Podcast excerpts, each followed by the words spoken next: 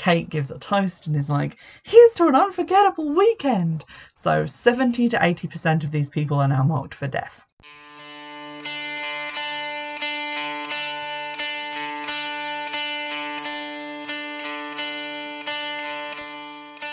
Hello and welcome back to Witch Fix. Today is another movie episode. I apologise. I'm just getting very into getting through finally the, the heaps and heaps of films that I just haven't seen. Uh, and also, I'm trying to read some of my non witch books at the moment, so we get a little unbalanced. I'm aware of it. I apologise. But anyway, jumping straight in, I knew nothing about this film because it doesn't have a Wikipedia page, and Wikipedia is where I get all my information. Not just kidding, Wikipedia does actually help with the plot summaries and stuff, but I've, I found the IMDb page there wasn't a huge amount of information on there. I'd never seen nor heard of any of the actors, but I do know that this film came out in 2017. It's called Seven Witches, and um, at the top of this, I'm going to just trigger warn for mentions and depictions of suicide, mentions of bulimia, and drugs and alcoholism, light mentions slash featuring.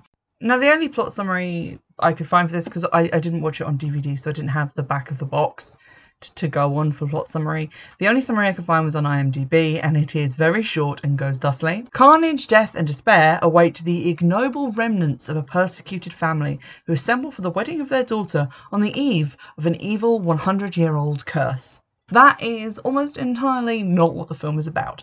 Uh, it makes it sound like the remnants of the family are the ones under a curse and that they are the ones going to be the victims in this little story but they are not, as we shall soon see. The film opens at some point in the unspecified past with kind of a, a an Instagram filter of sepia washed outedness slapped over everything. Two girls are running from a guy wearing a combo of gas mask and chainmail face protector. So I'm unsure at what time period this is meant to be, but pretty sure that was never a thing. One of the girls instantly gets shot in the back, and the other runs to a small group of farming people who are then also cut down by gunfire. And she is eventually cornered and killed, but as she is awaiting death to come, she does appear to be chanting or saying something. So maybe that's a curse. I don't know. It's never explained. Also, the kind of the first shot of the film before we get to these girls is just a body washed up on a beach. It's not clear if they are a man or a woman. I'm not sure whose side they were on.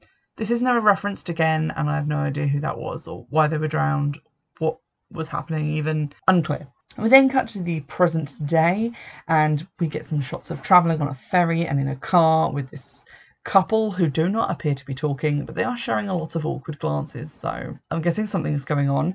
It gets to nearly five minutes into the film before the first line of spoken dialogue. That line is, Well, so that was worth waiting for.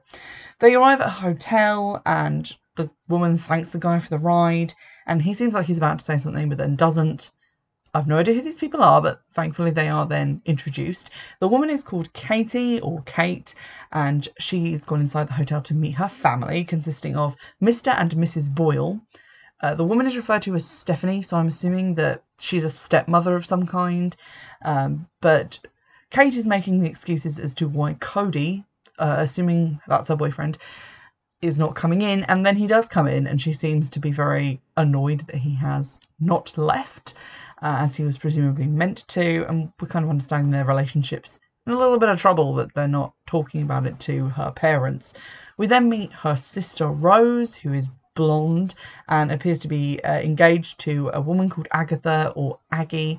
Both of them are wearing like black kind of gothic dresses that are like really long and quite subdued. And and Katie asks jokingly if they're now Amish, which I didn't really get at the time, but it becomes more obvious when you see like more of a full shot of them how odd and out of place these outfits they are wearing are. In quick succession, we kind of learn the roles of the family. Rose is the sister who has a lot of problems, a lot of issues. Katie is the normal one in the family who doesn't seem to cause problems, but who does seem to be the one who's trying to hold everything together and getting very stressed. Her dad is a recovering alcoholic, and Stephanie, his new wife slash girlfriend, is his like 12 step buddy. Um, so that's how they met, and she's very into sobriety and seems to be keeping a close watch on him. Rose and Katie have a brief private conversation in which Katie admits that Cody proposed to her and she turned him down, which explains all the tension. And Rose asked her to keep a kind of wrap on this so as not to spoil the wedding weekend, which is fair enough, although this is the last time I will be saying that about anything that Rose does, because if there's a real villain of this story, it's her. They then have like a sort of montage of the most unappetizing white people looking food ever. Like, this is the kind of food I assume people are talking about when they're like, ugh, white people food. Because it's literally like a boiled chicken breast and a spoonful of mixed veg in very exposed, harsh fluorescent lighting on a plate, and then some other equally unappetizing things. There's a lot of close ups of food in this film. This one seemed unjustified. They then get introduced to two other family members who are arriving Paula, who is um, Katie and Rose's aunt, uh, their dad's sister, and also Grandpa Marty, who is drunk and racist. Yay! Uh, they're apparently going to some disused, abandoned place that their dad really had to like twist the arm of the owners to let them use for the wedding. And then Kate gives a toast and is like, "Here's to an unforgettable weekend." So 70 to 80% of these people are now marked for death. The place they are going for the wedding is Fort Gunderson, which is simultaneously an old army fort and a holiday home which is niche, I will grant you. It is apparently in a state park that is closed to the public, and right away we get some establishing shots showing how remote it is. There's like little white farmhouses, but also a lot of like concrete army base stuff, and a lot of wide open spaces and big grey sky, and it, it's obviously pretty abandoned. Aside from the Gunderson family, who apparently still live there and run the holiday home that they've basically force them into letting out to them. The group then instantly splits up because older racist grandpa wanders off and the dad seems to not want to get involved. So Aunt Paula, who is apparently tired of his absentee kidism or whatever you call it when kids refuse to look after their elderly parents, goes to get high in the woods. Uh, Katie then goes off to try and find Grandpa, and Cody goes to try and find the Gundersons to check them in. Katie generally just wanders the empty landscape, giving us some more establishing shots of how empty and spooky this place is. She also finds a weird symbol painted on a wall, which looks like kind of like a sine wave with a slash through it. The meaning of the symbol goes unexplained, but it is a recurring symbol throughout the film, so there you go. When she emerges from an underground set of tunnels, which she decided to go into, for reasons. There's a weirdly dressed Victorian looking dude with some dead pheasants over his shoulder who says that if she's lost, he can help her find the way. And when she's like, nah, dude, I'm good, he's like, may the Lord bless you and keep you. Which is weird because none of the rest of the people seem to make reference to like the Lord or any other creepy religious stuff. He's the only one who does it and only in this one scene. Cody locates the Gundersons' house uh, to check in, but no one answers the door, so he goes around back and finds some meat just hanging out, chilling. And then he goes into an outbuilding to like peer in to see if anyone's there. And there's a man in there grinding some metal stuff, and we see the chainmail mask on the walls. So I guess this guy is related to those initial band of hunters. Well, I'm guessing were witch hunters because some of these people have got to be witches. Cody is interrupted in his basically prying by a creepy old woman who uh, interrupts him and takes him away to presumably check everyone in. Meanwhile, Katie is up on a cliff when she sees the woman in black from the movie The Woman in Black just hanging out on a beach. And then the woman walks into the sea, and even though Katie shouts hey a bunch and waves her arms, the, the woman then goes completely underwater and disappears. Katie runs down to the beach but finds no sign of the woman. Her cell phone is also apparently not working and she sees an impaled bird. So then she just wanders off and doesn't try to raise the alarm or stay there or try and spot the woman or doesn't really mention it again for the longest time. When she gets back to the guest house where they're all staying, Aggie's family have arrived and they seem fun. They're all dressed head to toe in black and have respectively very tightly pulled back buns and massive whiskers. So I'm guessing they're kind of Puritan esque costuming there. So they seem weird and instantly like religious extremists. But uh, there we go. The old timey guy with the pheasants was Henry, Aggie's brother, and we're also introduced to her parents and grandparents, who are called Eleanor, Marinus, Anne, and Warren. Um, I'll just be referring to them as mum, dad, grandpa, and grandma because who who has the time? We then get a lengthy scene of some fish gutting and the general preparation of a very fish heavy meal. Um, some of the seasoning applied to this fish comes from a small leather pouch, which I assumed was just some sort of puritanical way of storing salt. Uh, but this is repeated in a later extensive fish gutting scene, so I'm guessing it's something suspicious being put in the food. There we go. We then get a little bit of history about the Sklar family, who are Aggie's people. Uh, they say that the fort got built on their land and they were forced off it and slaughtered by people who may not have been the government but definitely had the blessing of the government, and that their land was then used to put up forts and crosses, and that they have been persecuted widely. And I was like, I mean, the whole country did get stolen from Native Americans, so was it really your land? Okay, mutton chops. But there we go. Uh, apparently, they were persecuted, and Aggie even says this is why their family originally came to America, and that if they've heard of Salem, this was similar. So, cementing the idea that her family are witches who have been persecuted in the same way as people in Salem. That or they were just Puritans who set up a town. It's a little bit ambiguous. It's revealed over this lovely fishy repast that Kate is very picky about food. Uh, but when Rose accuses her of this, she says that it's Rose who's picky about food, and they have a little argument. Rose seems way too high strung and needs to calm down. But Katie isn't eating any of the food and she is worried about getting ill or not liking it or various other things. But everyone else is. She is, however, drinking the wine, so I, I, guess she's getting liquid nourishment. Uh, the puritanical dressed relations seem watchful and sinister throughout this whole dinner, but that doesn't seem to bother anyone except maybe Katie and her Aunt Paula. Aunt Paula is my favourite character in this film, just putting it out there. The Boyle family mention like the lack of meat in dinner because it's mostly fish, and Rose says there will be red meat at the wedding, or Agnes says that. Can't remember which one of them, but it sounded sinister as fuck. Uh, Rose is still getting very aggro about Kate not eating, and the dad takes Kate aside and asks her if it's okay if he gives Rose their mum's wedding ring for her wedding, to which Kate begrudgingly agrees to just forestall an argument, basically. We then see Rose getting a little bit handsy with Cody, which is not okay because, I mean, he is her sister's boyfriend and also she's getting married in like two days. There we go. The dad accidentally drinks some wine uh, when he picks up Rose's cup by accident. Stephanie freaks out about this, and to seemingly aggravate her further, he just finishes the cup. So I was expecting him to like full on fall off the wagon, and, and this was basically sabotage to try and render him a little bit less in control and to try and break up the group further, but it's never really mentioned again. Katie then goes to get high with Aunt Paula because I guess she's as sick of her family as I am and she decides to confide in Aunt Paula that not only is she breaking up with Cody, but she is also pregnant and is planning to have an abortion when she returns home.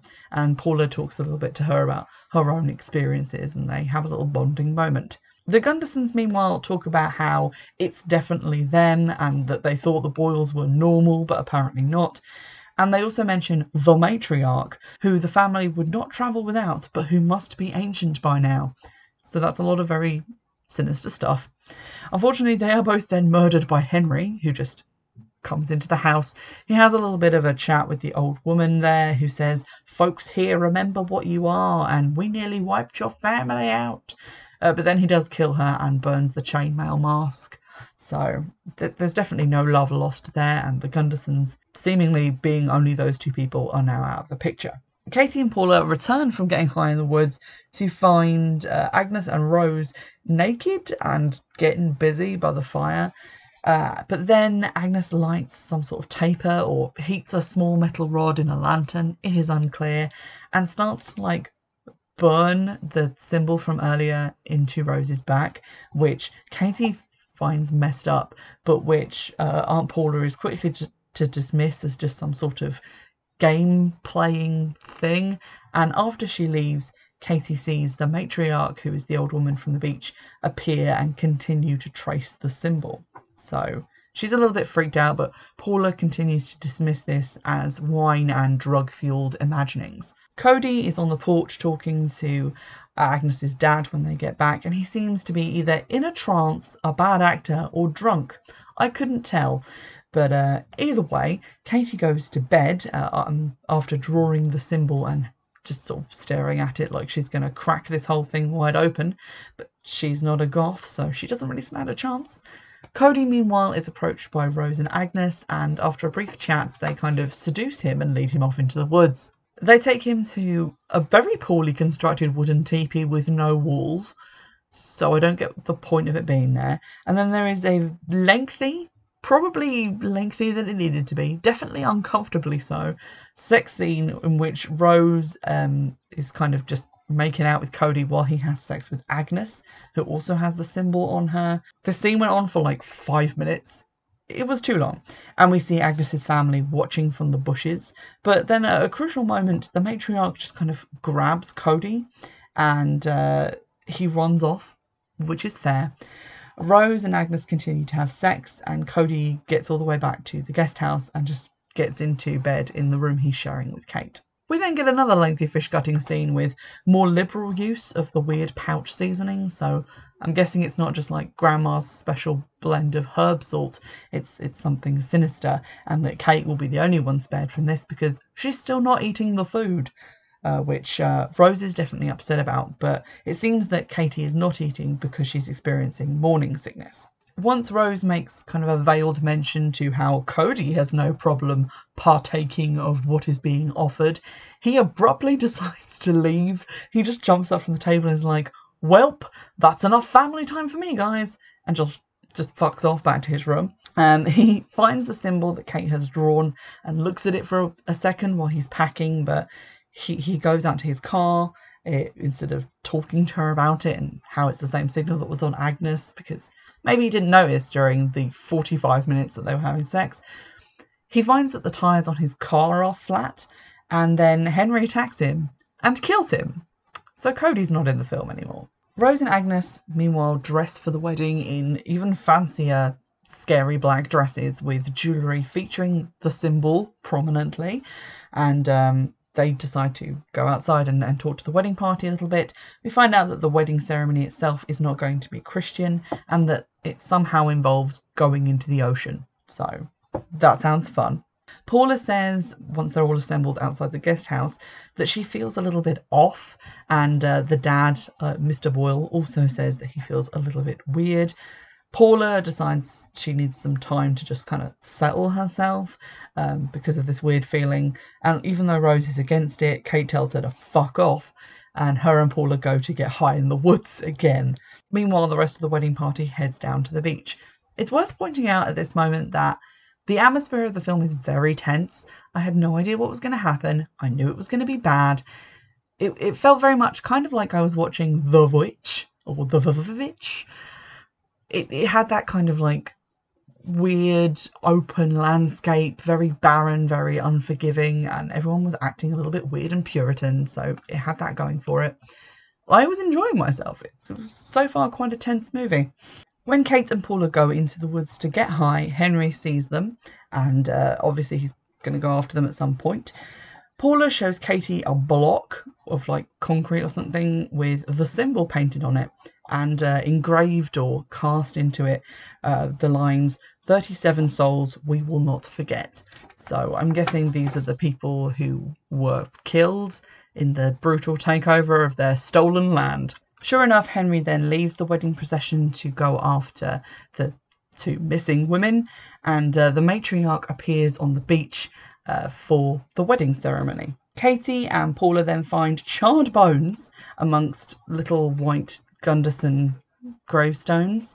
Um, Paula says that she was at her yesterday and the bones were not there. She nudges the pile over to see what kind of bones they are because it's established that she goes hunting frequently and finds a human skull. So, shit's not good. They try and call the police or the skull reporting authorities, but the cell phones still are not working. Paula then finds uh, Cody's body just kind of left in a bush um, which isn't great body hiding. Uh, she tells Katie not to come over there to see it. And uh, meanwhile, the wedding party wades into the sea and forms a lovely circle. Uh, Agnes gives a little speech in which she says, It has been a long time since we held this ceremony, blah, blah, blah. But it doesn't seem like they're referring to a wedding ceremony, which uh, becomes more apparent as, as they go on. They do, however, give a really nice speech about how our love is as old as the trees, our love is as old as the sea, which I thought was great and could be transplanted into anyone's wedding vows. Meanwhile, Paula and Katie run to the Gundersons' house. They find all the blood there and rightly assume that something bad has happened. They then take a gun from the wall to defend themselves, and Henry arrives at the Gundersons' house also.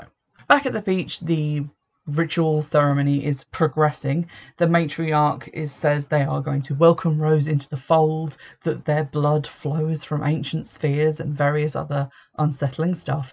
She also says to Rose that your sacrifice is for a greater purpose and that the pain she feels will be swift. So it kind of looks like Rose is going to be sacrificed at this point. Meanwhile, Katie lures Henry upstairs by banging and crashing around, allowing uh, Aunt Paula to sneak up behind him and kill him. So that's pretty good. Henry's out of the picture. The ritual at the beach then continues, and then literally split second, blink and you miss it. Every member of Agnes's family grabs a member of Rose's family and drowns them in the sea. So that's pretty shocking. Uh, Rose then freaks out because apparently this was not covered in the rehearsal dinner and she was not told about it prior to this moment. So I'm confused as to what she thought was going to happen, but whatever. Up on a cliff, Katie and Paula see what's happening, and Katie tries to shoot a member of Agnes's family but misses because this rifle seems to be not very accurate.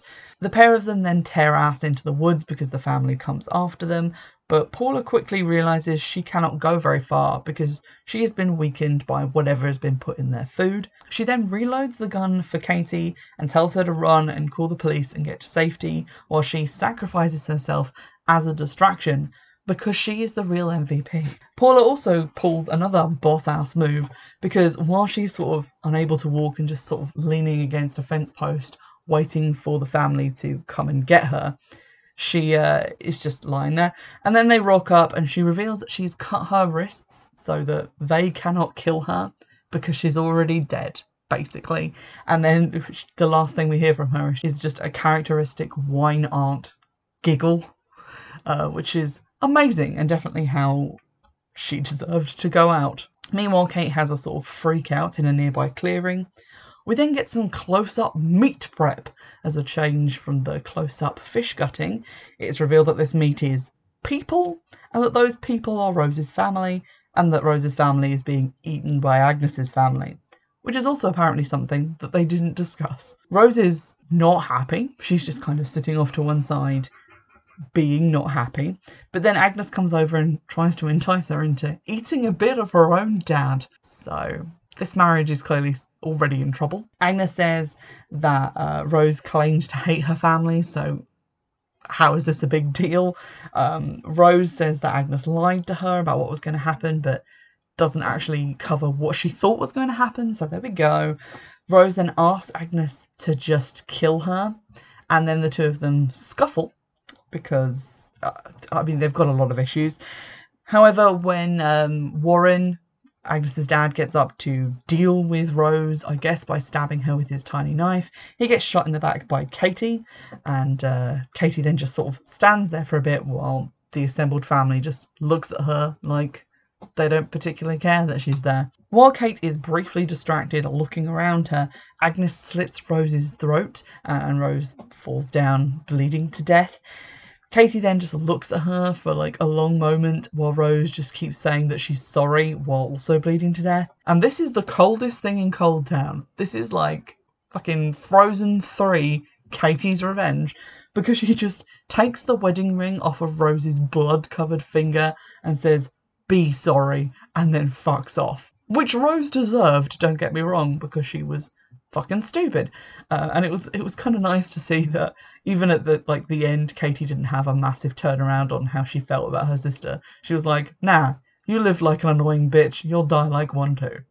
She fucks off. Katie then hunts Agnes through the woods and to the concrete tunnels.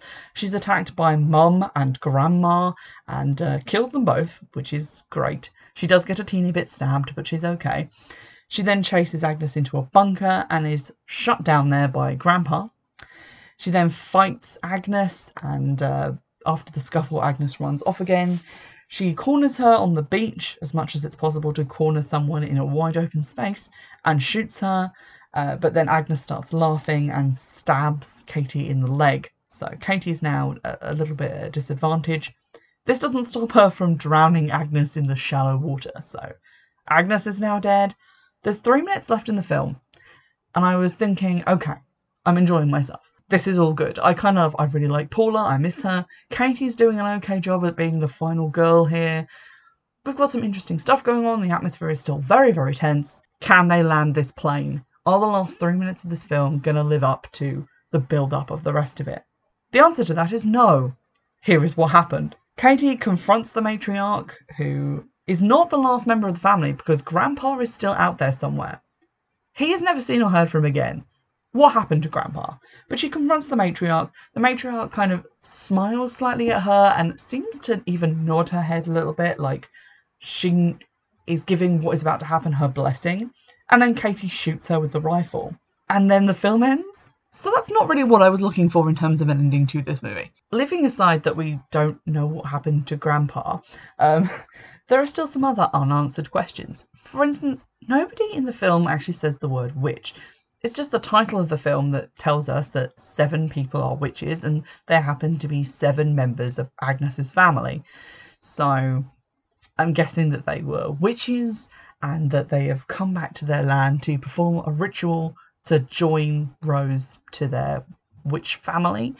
The fact that she doesn't seem to want to be part of this seems dumb because really, if she's not on board, then what are you really hoping to achieve by bringing her into the family? Also, it's unclear what purpose killing the rest of Rose's family had, um, or why they needed to be eaten. It just seems like this is a family of cannibals, and it's only the title of the film that tells us that they are actually witches. So that's kind of disappointing. The beginning part of the film also doesn't make a lot of sense with the kind of flashback because we don't find out who the body on the beach is meant to be. And when I went back to the beginning to see if the woman who was doing the chanting before she got murdered had a cut on her face matching the scar that the matriarch had, she did not. So I'm confused as to who the matriarch is meant to be in this scenario. I was hoping that there would be some kind of twist where we would find out that the Boyle family were actually historically involved in this conflict and that they played a role in it and that's why they were there Maybe that's why they needed Rose to like join the group. Maybe they are a line of witches themselves and have just forgotten about their family history. But no, nothing like that happens. Katie just kind of wastes the, the matriarch and then credits. I was hoping for more. I was hoping that the fact that Katie was pregnant would maybe become relevant, that her child would then be like the last in her line of witches, or that maybe she was the real reason that they were all here and that Rose was just a means to an end to get Katie there. It feels like the, the film had a lot of potential. It had a great setting, the acting was pretty good, the writing was good, the music was also great. It was really tense, it built up all this atmosphere, and then nothing happened. So there you go. I compared it earlier to The Witch, and I feel like if The Witcher just sort of stopped without that end scene where Thomasin walks into the woods to like join the Sabbat, it wouldn't have been a good film. This film needed that scene. It needed something on the end to just go, aha, there is weight at the end of this movie. There is some sort of climax to the unbearable tension that we have built up. But instead that there's nothing and then it ends too quickly. So I was disappointed but all in all, I did actually quite enjoy the movie. It had a lot of like shocks and stuff in it that were just kind of enough to, to keep me interested, even though the plot didn't seem to be going anywhere. And I did really enjoy the moment at which um, Rose died. And Kate was just like, you know what? Fuck this bitch. I'm out. So that alone was really worth watching for. If you know of any other films uh, similar to this one or just generally like witchy, let me know because I'll add them onto the list of other stuff that I need to watch. But in the meantime, I hope you enjoyed this review and uh, I will see you in the next one. Bye!